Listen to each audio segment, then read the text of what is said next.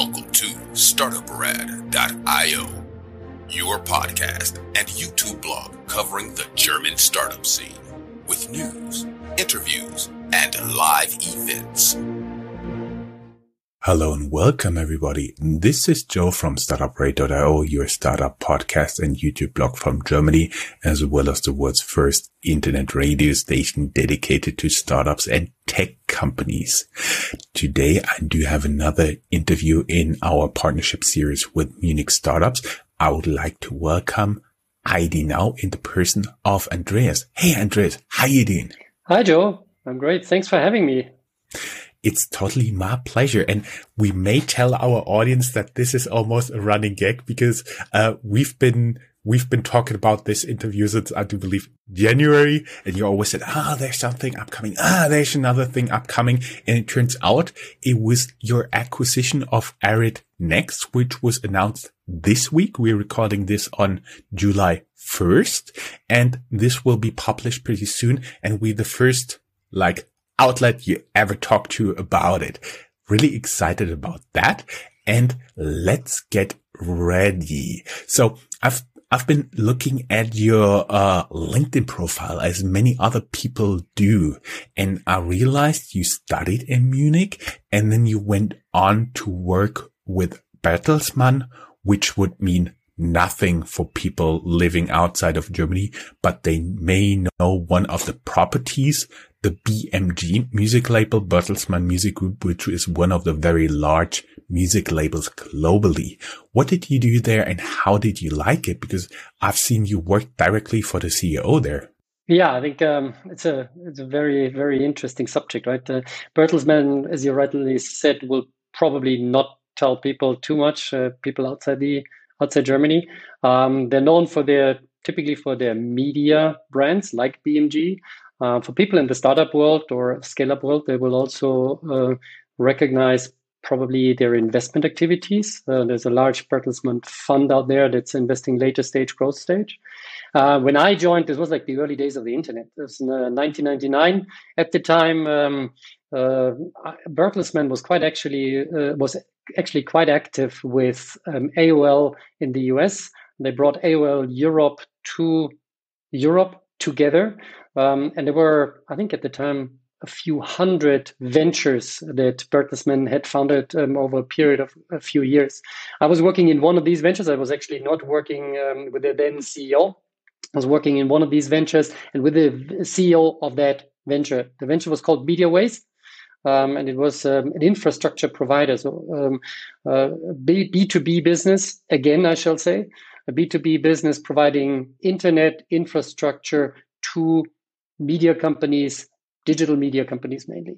Um, services included at the time internet access. So it was still the days when Boris Becker was actually proud to be online, right? Um, um, so um, connecting to the internet at that uh, in these days was something that people got excited about.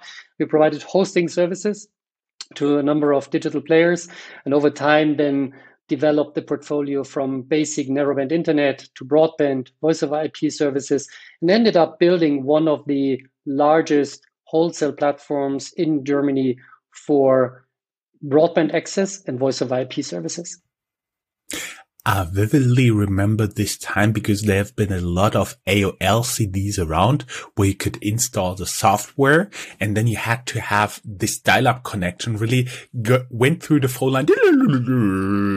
And then when it, when it quiet down, you actually had a connection and it was so incredibly slow compared to today, but it was also my personal first access to the internet. So, uh, I, I think I still have one or two AOL CDs around here. um, and, uh, I, I assume this was an exciting time, but nonetheless, you left to co-found a startup in Berlin and San Francisco. And let us tell, talk a little bit more about this because that startup is called Fyber. It's helping app businesses to grow revenue, they say, and it's still around. So let's talk just a little bit more about them. What, what, what did, what did actually drive you to go from, uh, the CEO of Telefonica here in Germany, which was a intermediate step to to start a startup. What, what, what, what was driving you there? I was actually um, part of. I was leading the German fixed net activities of Telefonica for a couple of years, and then we ended up uh, rolling the fixed net business into O2 as, as part of a larger deal um, of the the Telefonica group level.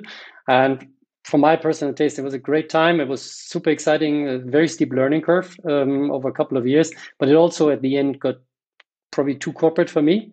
Um, I want to, you know, prefer to be back to to you know something more entrepreneurial. And then spent a couple of months working on different ideas and got in touch um, with a with a group of entrepreneurs from Berlin um, Team Europe at the time, and then we, you know, we looked at uh, together a few opportunities, and Fyber emerged as one one of um, let's say the most appealing ones. So uh, between Janis Zech, Jan Beckers, and myself, we co-founded the company, kicked it off.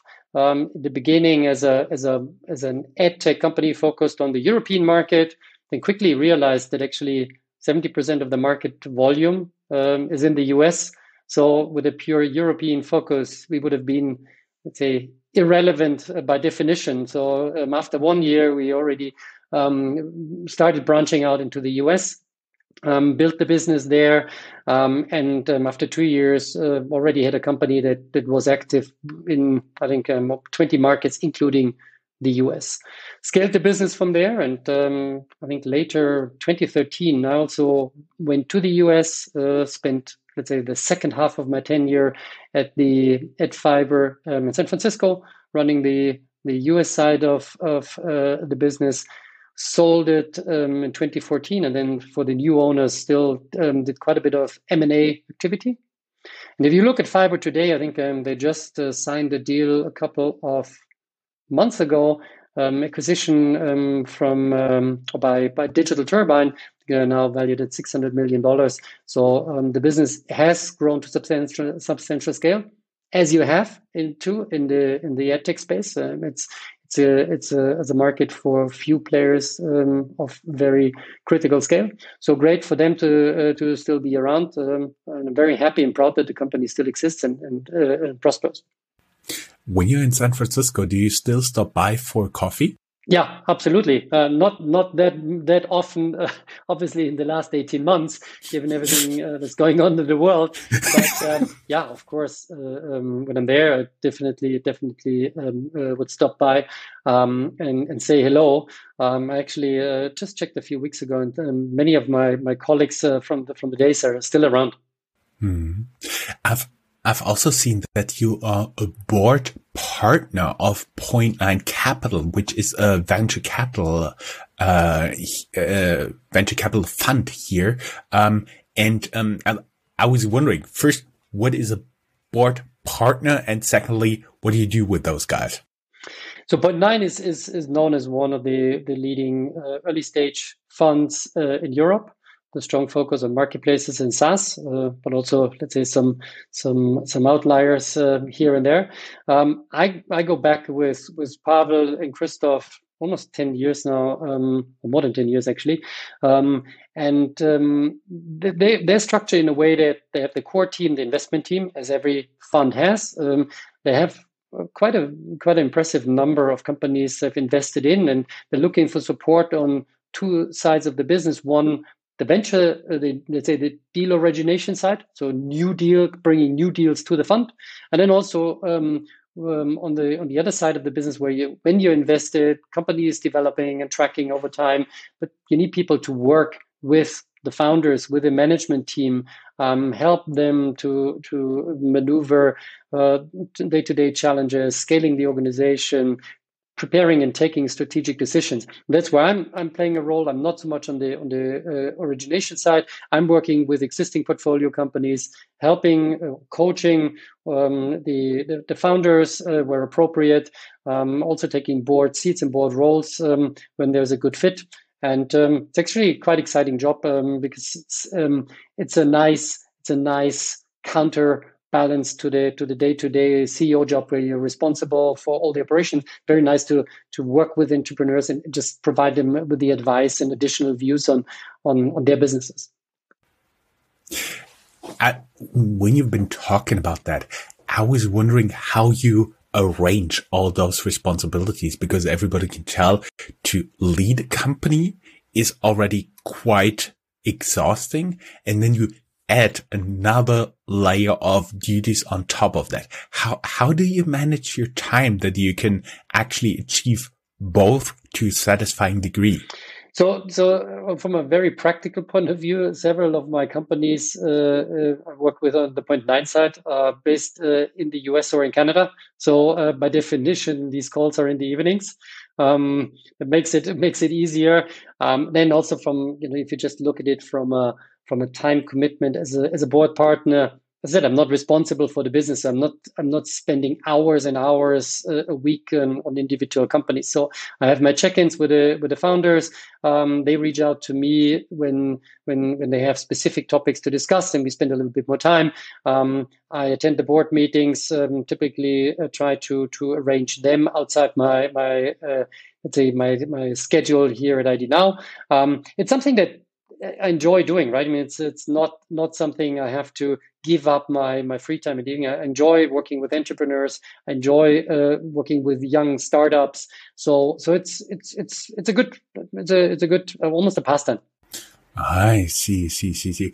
Um, it, it, it, I would like to add that a lot of young entrepreneurs and even older entrepreneurs uh, really profit from coaching when I look back in what I tried in my first business venture. It's now forehead slapping stupid. And I wish I had somebody back in the days to, uh, who would have told me about that. So, uh, don't discard any advice instantly, guys.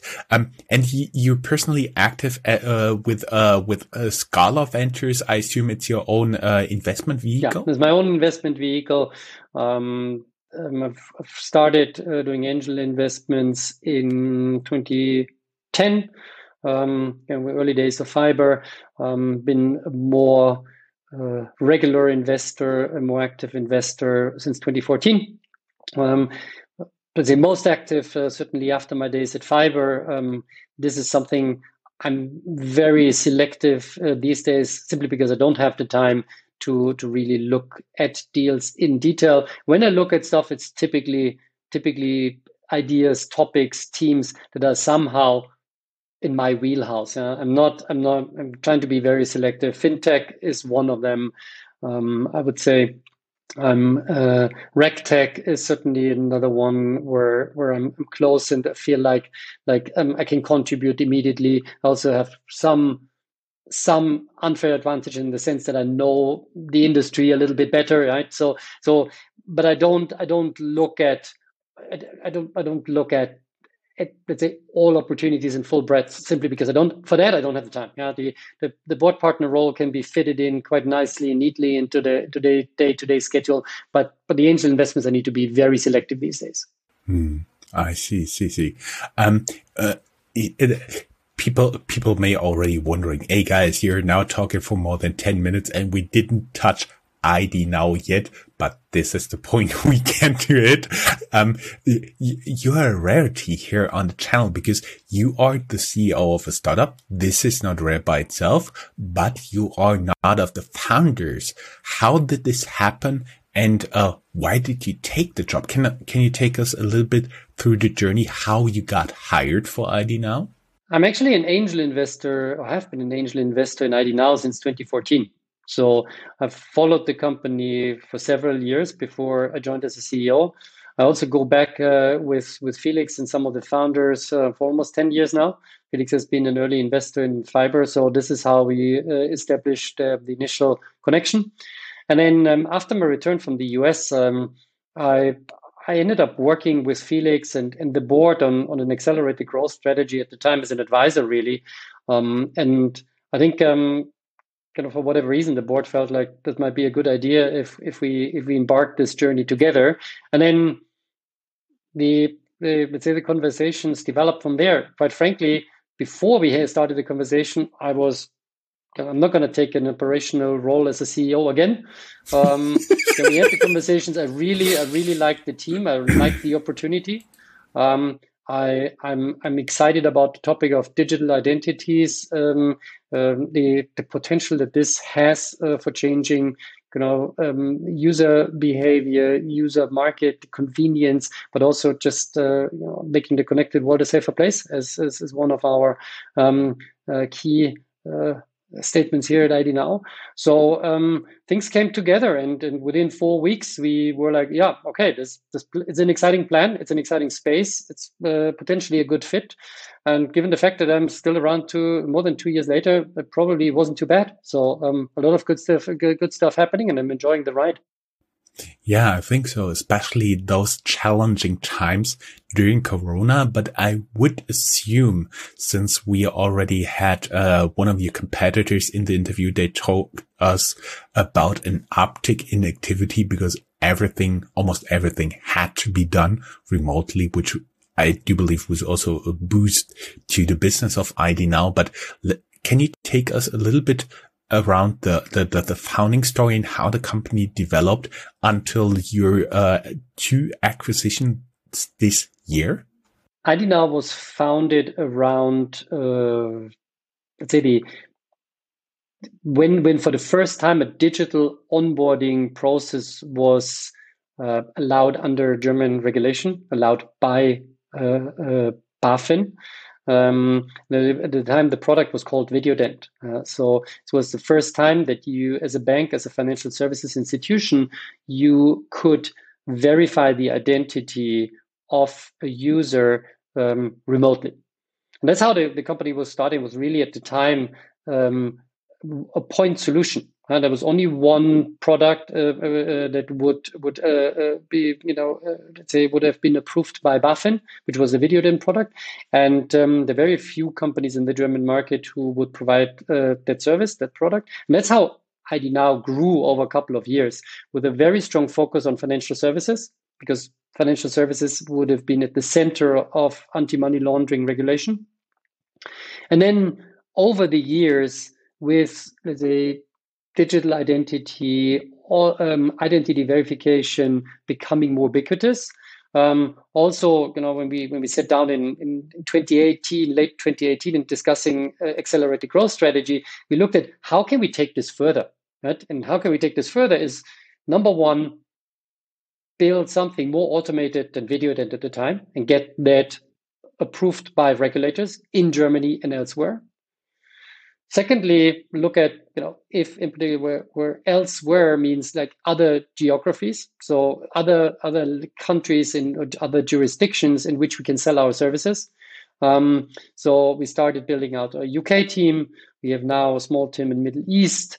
Uh, we are doing actually quite a bit of business in Central Eastern Europe. Um, and now, uh, with the recent acquisition, also you know, we have a presence in France, and uh, from there, I would expect us to to to take a, a you know also a step at the the Spanish market. Um, the third piece was product. Um, the automated product was the first derivative, really, of the video ident uh, product that has taken the company so far. But if you look at identity verification needs today, then really our customers don't necessarily ask us for a VideoIdent or a auto-ident product anymore. They have a certain set of needs in the uh, with regards to identity verification, and they're looking for a partner who caters to these needs. You know, as a as a as a platform, and not so much as a point solution for VideoIdent or a point solution for EID. So today, what IDnow is offering is the whole suite of products know, from VideoIdent to AutoIdent to EID to BankIdent in the in the in the coming months. So all of that, all of that coming from a single platform, single API, and as an enterprise customer, I'm just integrating with the service, and then I can pick and choose which products to use, you know, depending on the on the use case, depending on the jurisdiction. We may put this a little bit in perspective. What we just been talking about because I vividly remember when I was uh, registering online for my first online brokerage account in the early, uh, in the late 1990s during the dot com boom there.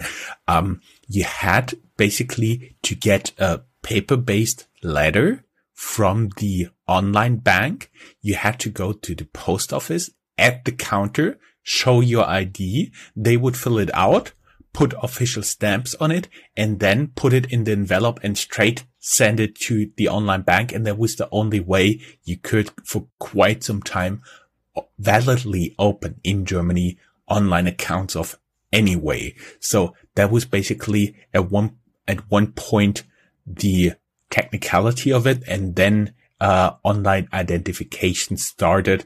I do believe there were some questions at the beginning and the, you said BaFin, it's the oversight body in Germany, uh, was not too happy with online identification. But at one point they just had to move with the time and they were satisfied with what was offered. And ever since you can make identifications online, I do believe it was, it was quite good that it could do online identifications in the time of Corona to really minimize the contacts there. And, um, as you said, basically, uh, a customer approaches you and says, okay, I got trouble with the identification or I need identification. Can you do that for me? And basically you say yes across all channels. Yeah. I mean, pretty much like you said, if you look at, if you look back 20 years, it took days to get uh, your identity verified. With Videoident, it was down to 10 minutes. And with the new uh, product, you know, depends depending on uh, the the level of approval, um, you be you're down to half a minute or sometimes even just seconds. And I think that's a huge a huge benefit for the user.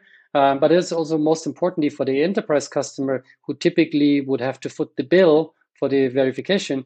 You know, it it lowers the cost uh, significantly and it improves the conversion rate because the user would have to wait for a couple of days for the letter to make it to the bank. There's a risk of them just not completing the process. If they have to wait uh, uh, for the video uh, ident call or spend 10 minutes in a call, um, higher risk of of just dropping out from the call. If it's uh, like you know working like a charm in 30 seconds, uh, you would expect the highest conversion rates. And I think that's that's where the industry is headed. That's where we're headed, and we're happy to lead the charge here.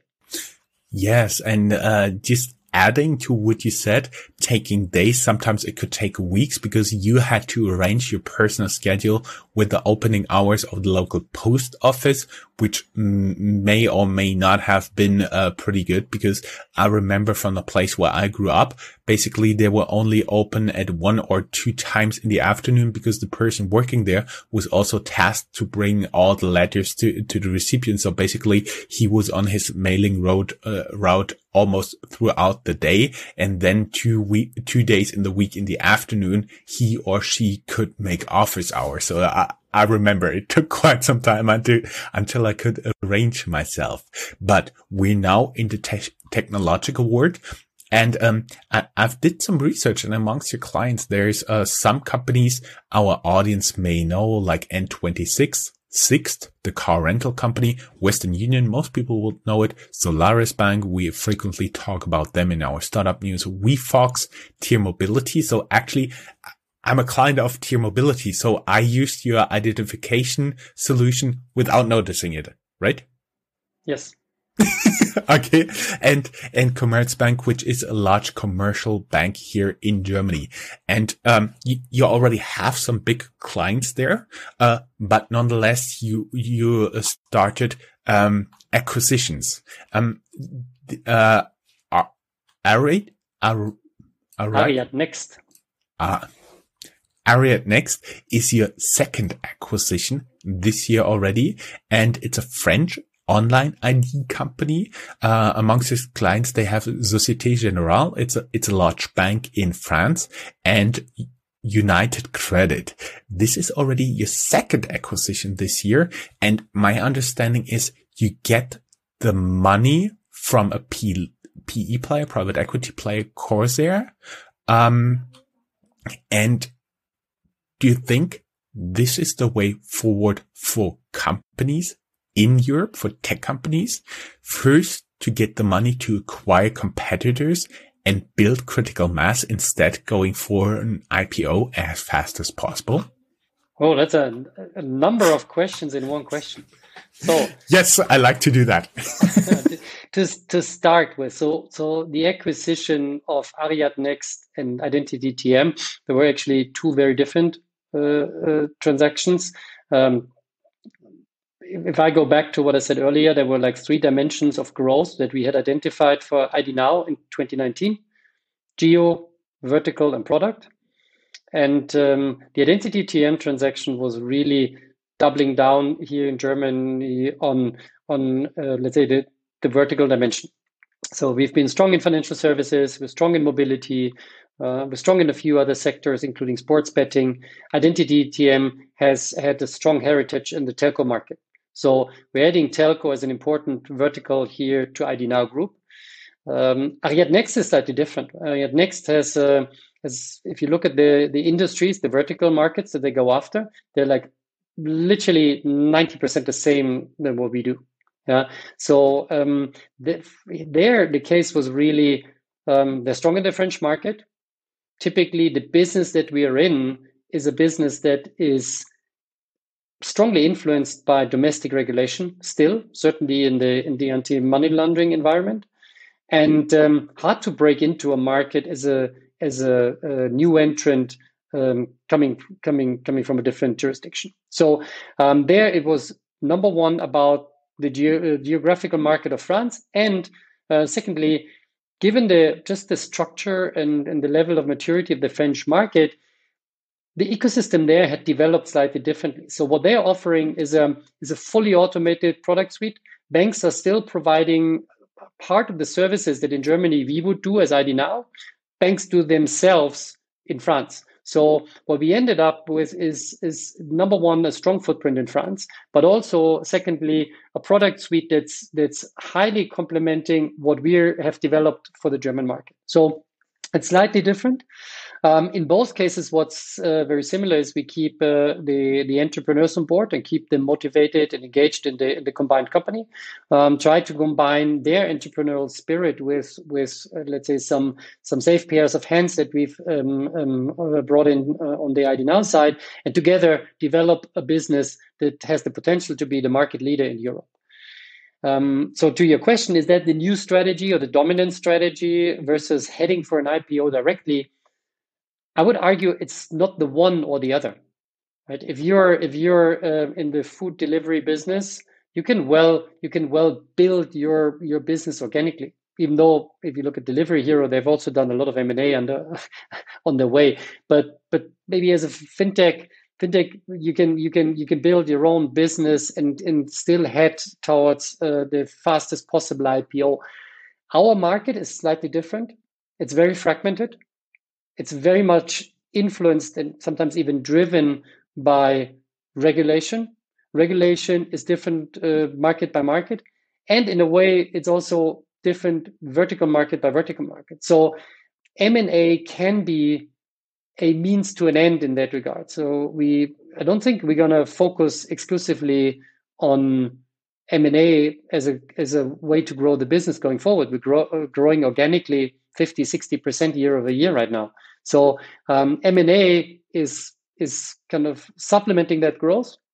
Um, we're adding we're adding new geographies, new product features, but um, the, our predominant way of growing going forward will be organically, and then we sprinkle uh, we sprinkle in the the occasional M and A when it happens. Um, can it be a good strategy? I think it can. There's a number of players out there who've demonstrated that. Um, but but I think it's important that you don't only focus on M&A, but you have also a healthy business underneath that that's growing year over year over year. We may add for the people who have never been in a post-merger integration, that can basically make you lose all your hair because you have different teams, different culture, plus in best cases, completely different IT infrastructure. So you have to make a lot of decisions to actually end up sometimes a few years, sometimes even decades later with one uh, unified company if you do the right steps along the way. And there's a, a lot of very large mergers uh, that just basically went wrong. Um, I assume you already had a plan how to integrate uh, Ariadnext and um, Identity TM in your infrastructure, in your processes before you actually um, bought them, right? I would I would uh, describe it as we have we have a plan, and um, we with Identity TM, we're now four months into the integration. We just discussed last night that we actually aim um, to conclude most of the integration work streams and efforts by the end of this year. So we're not talking decades here. We're talking less than a year as a goal. Um, there will still be some some uh, parts of the infrastructure that will probably continue to run for a while, but but but there I would think that we're um, on a pretty good on a pretty good uh, track. Um, it's also somewhat a more natural fit because we're both in the same uh, geographic market. We're addressing uh, uh, similar similar verticals and working with the similar products.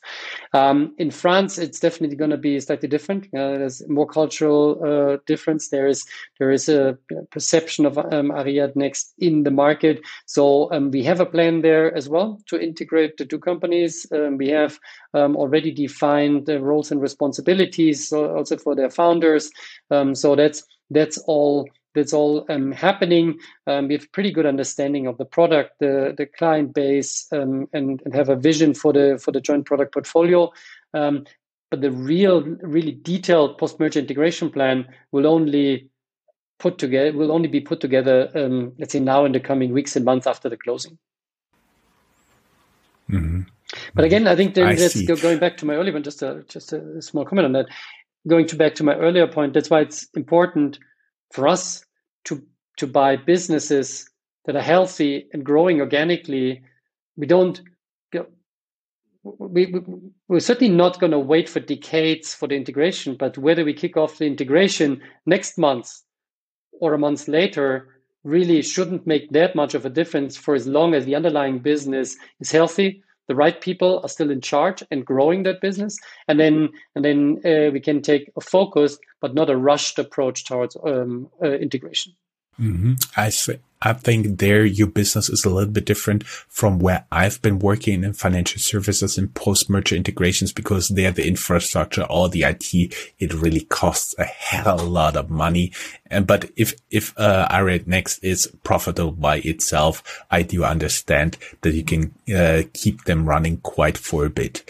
Um, you already talked a lot about the question I would like to ask now.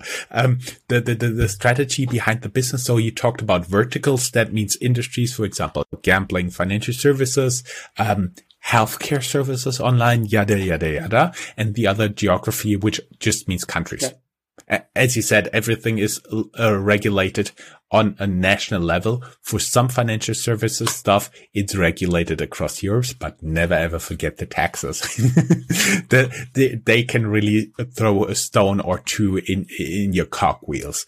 Um, but, um, the, the, the, the question I had was you, you kind of circumvented it a little bit if this would be a valid strategy for many European startups you see out there first to, to do a little bit M&A activity across Europe before they really go into the global market. To- totally understanding here that your business is nationally regulated and basically there's not like a big incentive like building platform like many international players are doing it because you would not be able to use it in many different countries at the same time in exactly the right setup.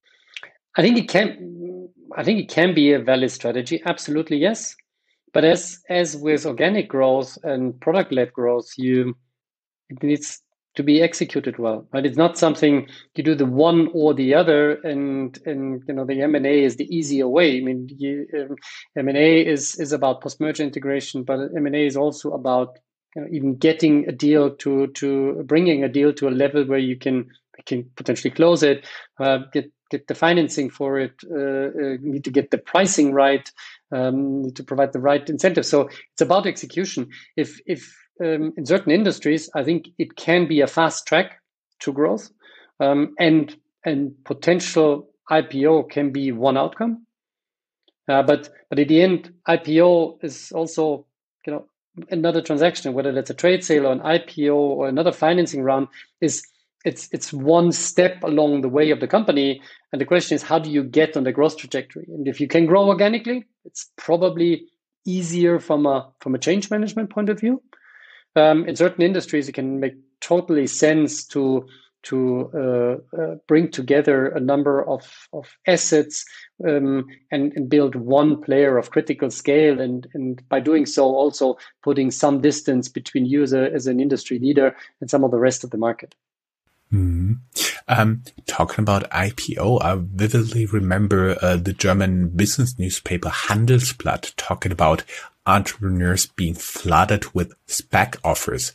Does it also hold true for you? You guys get like regular uh, calls. Hey, this is an investment bank XY. Are you interested to be acquired by a SPAC? Yeah, I mean, of course, uh, we we are we're in that market. We're uh, one one of the companies um, of of let's say reasonable scale, um, which is required to to make the SPAC transaction um, successful. So definitely, um, we get inbound interest.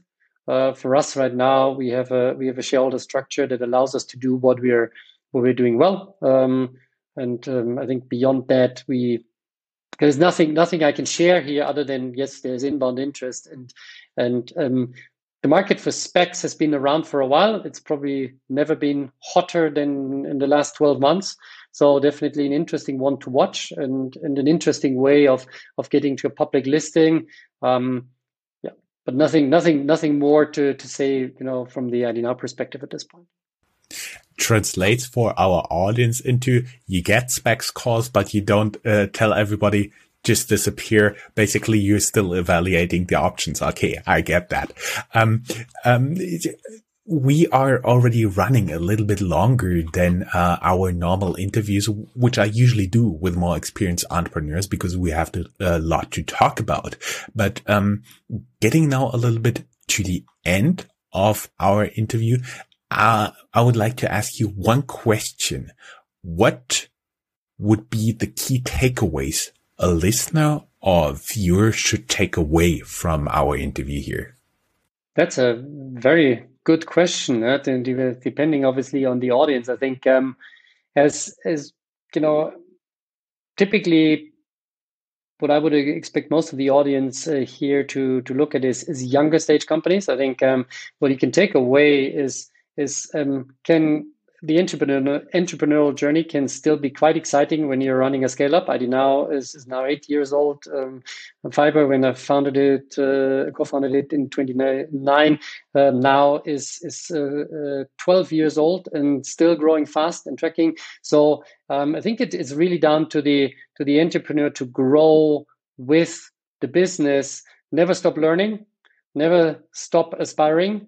Um, and yeah uh, enjoy enjoy the ride while it lasts and and and, and it's a never you know never reach for the or never never never settle for for the let's say the the short the short uh, term outcome and rather if you have a vision continue to build the business and, and, grow the business because it's it remains exciting over time even though it's it's tiring typically for an entrepreneur and founder but but over time you know the challenges get get a lot more exciting and the and the um, the outcome, uh, the impact that you have on society is, is, is is very different. So so that's I'd say the one the one advice that I would give to entrepreneurs that are listening here to the uh, to to this podcast. I see. So only thing left for me is saying thank you very much for the interview. It was a pleasure having you as guest and everybody who would like to learn more, they can go down here in the show notes. There's a link to your LinkedIn profile as well as to the company's website. Thank you very much for having me, Joel. And thank you to the audience for listening. thank you very much. Bye-bye. Bye-bye. If you are a professional looking at the European startup scene, Germany is a place you cannot miss. Fortunately for you, there is startuprad.io, the authority on German startups. This English only podcast brings you fresh interviews each week. Most likely, you have never heard or read anything on these startups before in English, but you will in the future. Be ahead of the curve and subscribe to startuprad.io podcast or check for the startuprad.io internet radio station. Check your Alexa for the startuprad.io skill as well.